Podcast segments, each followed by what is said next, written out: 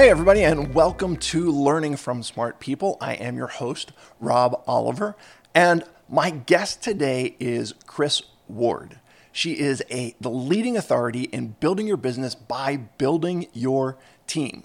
She is the founder of the Win the Hour, Win the Day philosophy. She helps entrepreneurs create their win team, W I N, which stands for what is next.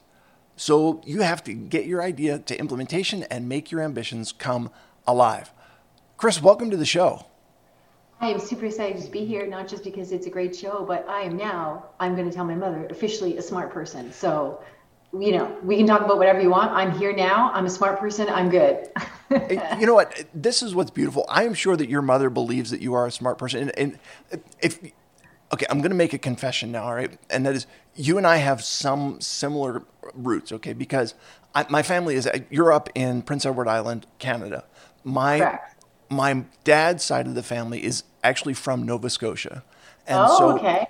My, my grandmother was one of those people and I knew that she loved me and I knew that she thought I was amazing, but she spent most of her life making sure that I didn't get a large head. And so anytime okay. anytime that she had an opportunity to kind of, you know, poke my balloon or whatever it was that uh, to kind of keep me humble, she wanted I knew that she loved me. I knew she was proud of me, but she she never w- wanted me to uh, just kind of absorb that and and relish it too much and you know just become too self confident. So Gotcha. Yeah. So I, I'm.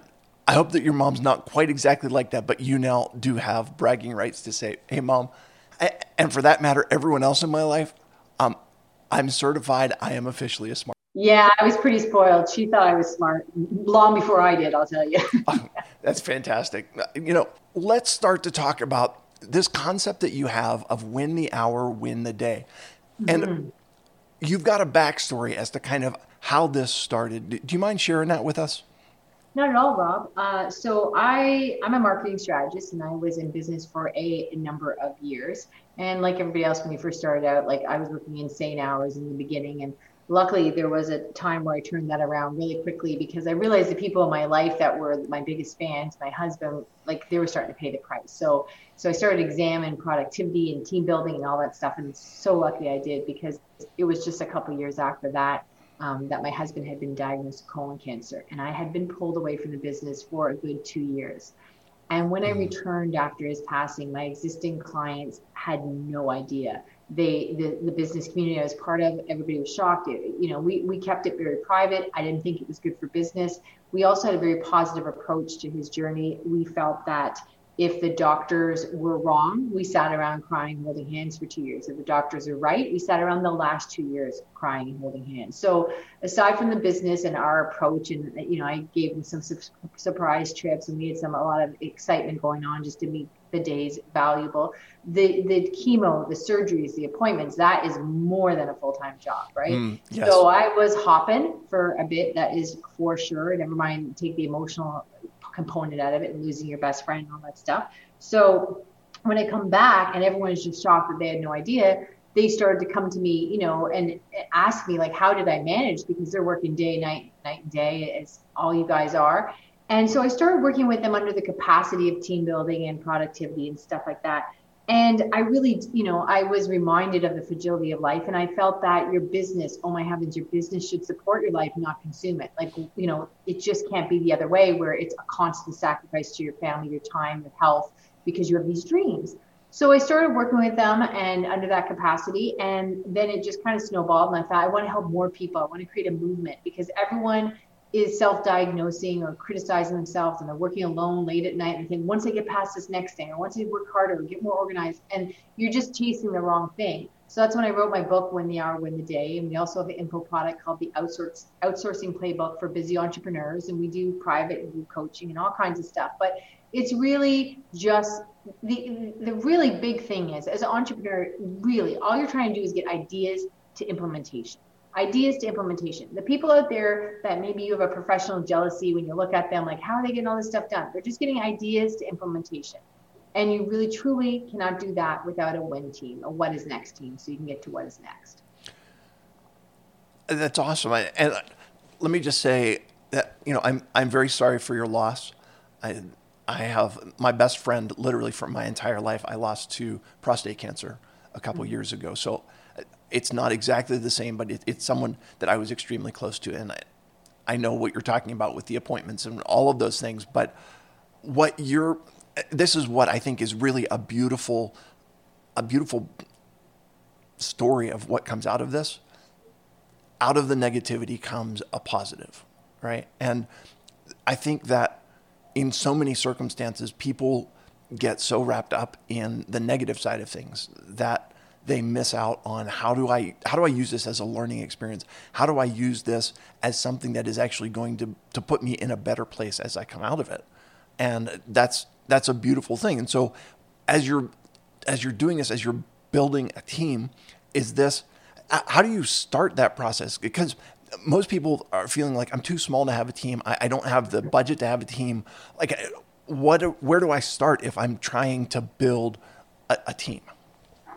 That is a great question. We, it's probably the number one question we get on our website, www.winthehourwintheday.com. And that's probably it. There is this false sense of, okay, wait till I, you know, am making more money or doing this or get further up the mountain that I'm climbing. And here's the thing we live in an absolutely magical time, despite all the doom and gloom in the news. We live in a magical time because you really can afford you can afford help you truly can so let me give you a very simple example of how it all started for me about eight years ago, um, is that I was going still then. I mean, I've been doing virtual a long time now because even when businesses were close to my office, I thought, oh, you have to add some padding time in there and go drive over and hey, how are you? And you just hit a button and get to your next appointment. So I went virtual like years ago. But about eight, nine years ago, I was still going to physical appointments. And I would be sitting in someone's office and I would be like, okay, I'm making all these plans for the marketing strategy and they're very customized. And I would promise hand to God when I got back to the office I would put it right into the computer, into their notes. Now, of course, that like never happened. And if I was lucky, I got them in Friday afternoon, but more often than not, the next Friday.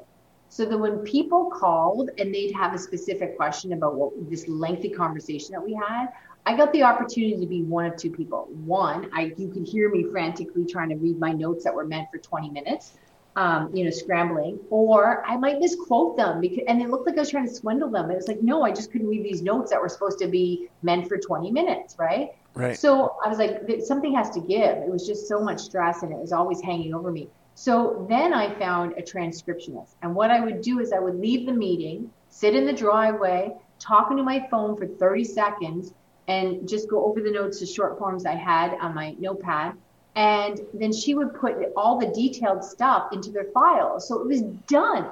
Now, some weeks I needed her for like three, four hours of meetings, and some weeks I needed her for none. But because this is all she did, I don't understand it. This is what her zone of genius was. She loved this. She had like 10 clients. So the weeks that I needed her for three or four hours, she was so fast because she that's all she did. And it cost me $12.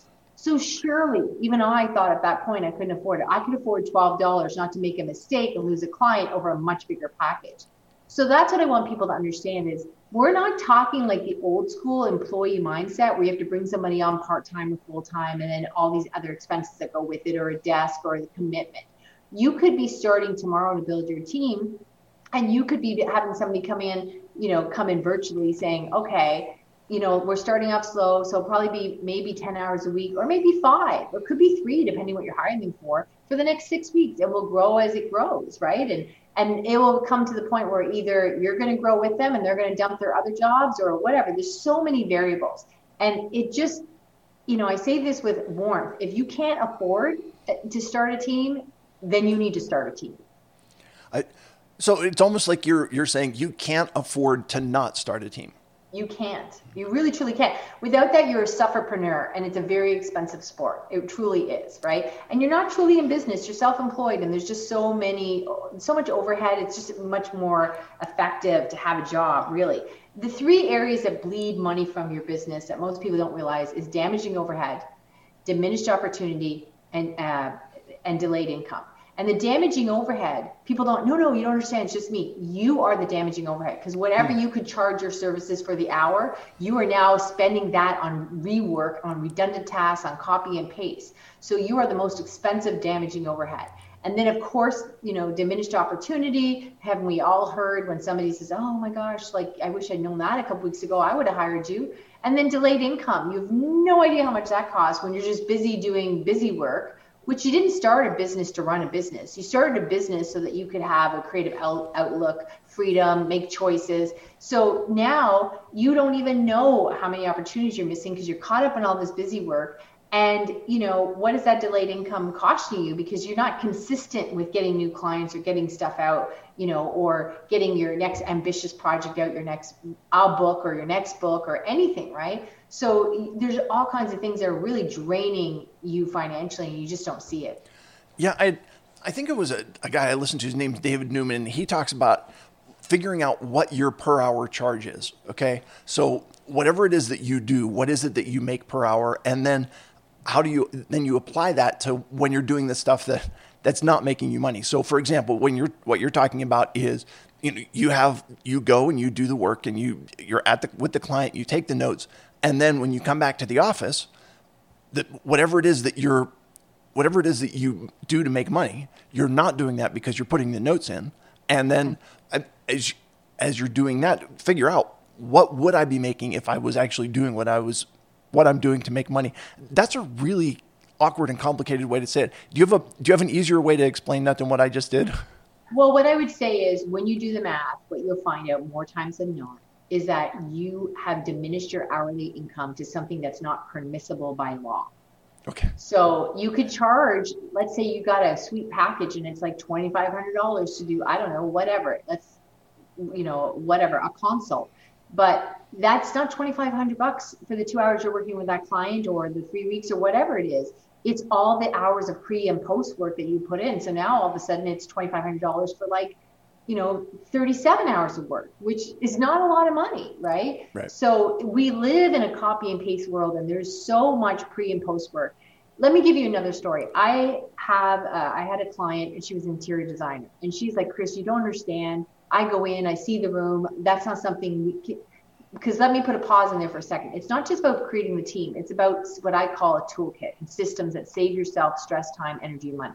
So a VA is not a team. That's where people get confused. Oh, I hired a VA and I just dumped work from my desk to her desk, right?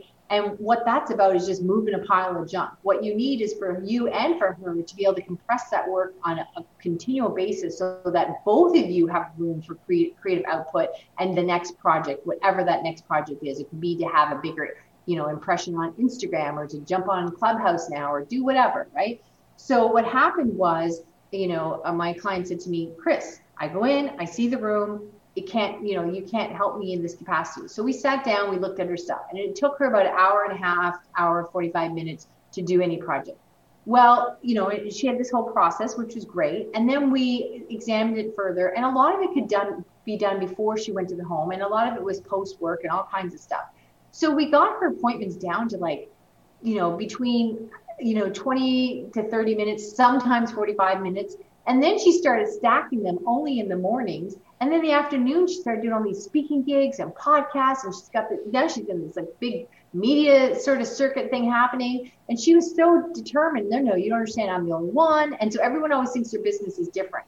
But there's a lot of pre and post work, and that can be leveraged with a team, and you can so afford the team if it's done strategically and effectively. It's not just about hiring random people. Okay, so what you're talking about really is uh, it's kind of different than what I was was originally hearing. Okay, because what I was originally hearing is okay, so you just outsource some of this stuff. You get a VA and you get the VA to do a transcription, but it's more. You're talking about more than just mm-hmm. bringing in, for lack of a better term, extra staff uh, to do. There's got to be a strategy involved, and and it sounds to me like the strategy needs the strategy needs to be developed before the team is built. Is that is that proper, or what are your thoughts there? That's a great point, a great comment, because that is often what people think. So what will happen is they put everything on pause because they think, well, once I once I catch up, once I have time, once after this next thing, I'm going to then spend a week and build out all these systems, which aren't going to work anyhow because the system is only as good as when you start to use it, and then you go, oh, there's a hiccup here, or I forgot this information there. So it's a breathing thing. And it also doesn't sound interesting because it sounds heavy and all this stuff. We call them toolkits and they're very usable and easy to navigate through. And because no business is run on memory, nobody hands you know a FedEx driver an organ and says get this to the Chicago hospital, and then they say you've got the address, right? Like that's not how it goes, right? Right. So what you want to have is what we call these toolkits, and these toolkits are you're constantly you know they're constantly evolving. So for example, let's say and you're right. It's not just about bringing somebody on and VA. That that's where people are short-sighted. It's not about just having a VA, right? That's just adding chaos to chaos is more people to chaos is just chaos, right? So you might say, all right, this is something I do. I'm going to screen capture. There's so many different platforms out there that will offer you a free screen capture. You can say, look, I'm just going to copy this on the screen. I'm going to do a two minute video. I'm going to show her what I'm doing. Resort back to show and tell people. Kindergarten taught you a lot. Show and tell. So you'll show and tell, you'll send them the video and say, Can you do this? I you just watch what I do. And then they're like, Great, I can do that. And then when you've done that, can you please write up the steps so that we can add to that process, so we can tweak it, so that we don't come up with a good idea and realize, oh, we had that good idea three months ago, but it fell off and now it's come back, right? So it, it really is something that, you know, we work with people on a number of levels, showing them how to do because the strategy is everything and that's the part people are missing. Okay, let me then. I want to kind of. I'm thinking through this out loud, okay? And sure. Uh, people are talking about. I have to wait until I'm caught up. I have to wait until. Mm-hmm. Um, is there is there value in bringing on team members to be the ones to help you get caught up so that you can can go on with that, or is that is there a, a learning curve that's there that makes that you know not as good a strategy or what are your thoughts there? That is a really loaded question you know and often when we're working with our group coaching clients that's often one of the first things that they ask me. And, and, and it, it, it's a gray area because what i want you to understand is this. You can't bring the the misnomer the misunderstanding often is i am swamped everything's out of control or I'm trying to catch up and I'll hire this VA and she'll come in like a 1950 secretary for a small town doctor and organize me and she's, you know, Ethel will take care of this, right? Right. And that doesn't work because they can't parent you. And you know they, and it is very stressful on them, and you're going to burn through a VA. They will just quit and not show up because they're going to get fired anyhow. And then you're in a state, and you're going to dump on them. They've seen it before, so that doesn't work. Uh, you know that just does not work. However, you you'll never get your ducks all in a row ready to hire somebody. So there has to be the blending of two worlds. Like I said, you might bring somebody on. And again, you know, we spent years. It's not it's not hard stuff, but there is a whole science behind it and strategy, right? It's kind of like getting into a car. You know, if you've ever had the horror of teaching a teenager how to, you know, or a sibling or anybody how to drive a car. Uh-huh until you turn the ignition, it doesn't matter the wipers and all the other things. They're all there, but there has to be an order in which for the whole machine to go. So what happens is when you bring somebody on, we have a whole onboarding and a hiring process and strategy, and there's a whole very simple, simple, simple things to do, but they have to be done in a sequence. And when we do that, we can say, all right, you can bring them on and we can have them help you creating these processes if you follow this process. So it's not black and white, it's not either or, but that is the mistake that most people make. They either think, oh, I'll just get me one of those, uh, you know, beautiful secretaries back in time, 1950s, and she's going to clean up my mess and I won't know what to do without her. Or I will then wait till, you know, everything is caught up, which here's the secret. If you are caught up in business, you are out of business because you ran out of things to do. Yeah, very true. So it's funny that you use that analogy because I, I'm thinking about the systems that are in place and how it's a it's a graduated learning curve. Okay, and let me give you the example. I taught my younger sister how to drive. Okay, and she it was great and it was fine, but then one day somebody gave her a car and it had a manual transmission, mm-hmm. and she didn't know how to do that, and so I went out and I taught her how to drive with a stick shift, but she already knew how to use the wipers. She already knew how to use the turn signals. She already knew how to turn and judge braking distances and all those things. And so we went out, and it was a matter of this is the one area that we're working on is how to use the clutch and how to get started and how to shift gears. And so it absolutely drove her nuts for about an hour and a half, in which it was like, okay, we use the clutch, we're in first gear, we get started, and now you know you get going and you get in second gear. And then I said, stop. And she's like, but I just got going. I said, okay, but what we need to learn is the system for using this. I don't care about the rest of it. It's not about, you can drive. It's about this particular system and developing the skills around that. And it sounds to me like that's kind of what you're talking about is that as you're doing things, you're, you're developing the system around, okay, how does this work? And how do we do this particular thing? And then, it, you know, that becomes a process and that process becomes replicable. Yeah, there is a whole science to creating efficient toolkits, okay, and how the brain operates information. I mean, we've all heard the the Sully or saw the movie when he landed the plane in the Hudson River. You know, they had a book out and they were looking like, you know, and they had something like, I don't know, ridiculous, like 118 seconds to make a decision. So people always think that, oh, my business is different. You guys out there may think, oh, you don't understand, my business is different. Everyone always thinks that your business is different.